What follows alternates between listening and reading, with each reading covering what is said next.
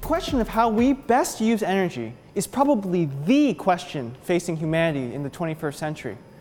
And given the scale and the importance of this, it really is a question where we can't afford to do nothing. Here at Oxford Chemistry, we really believe that research is the key to making progress on this question. Research is the best forum for trying out the bold new ideas that might become the groundbreaking innovations of tomorrow. Research is also the place where basic fundamental science can be done, where we can understand the, how, how nature works at a very, very granular level. While in many cases it doesn't seem like such research will, is, is very closely connected to applications, the more we understand about how energy works, the greater we can expand the possibilities for the future of energy.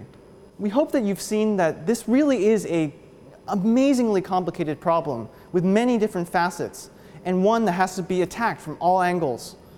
So the road from idea to practical reality is a long and complicated one. And while it begins with research, successfully completing that path requires the involvement of scientists from all fields, engineers, industry, policymakers, and the general public whoever you are and whatever you do, you have a role to play in helping the whole world solve this energy problem.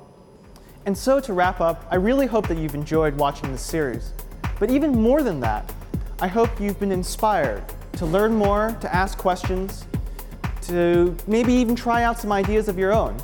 Because the more research we do, the more we discuss this problem, the more likely we are to find the answer or answers that will really help us best use energy in the future.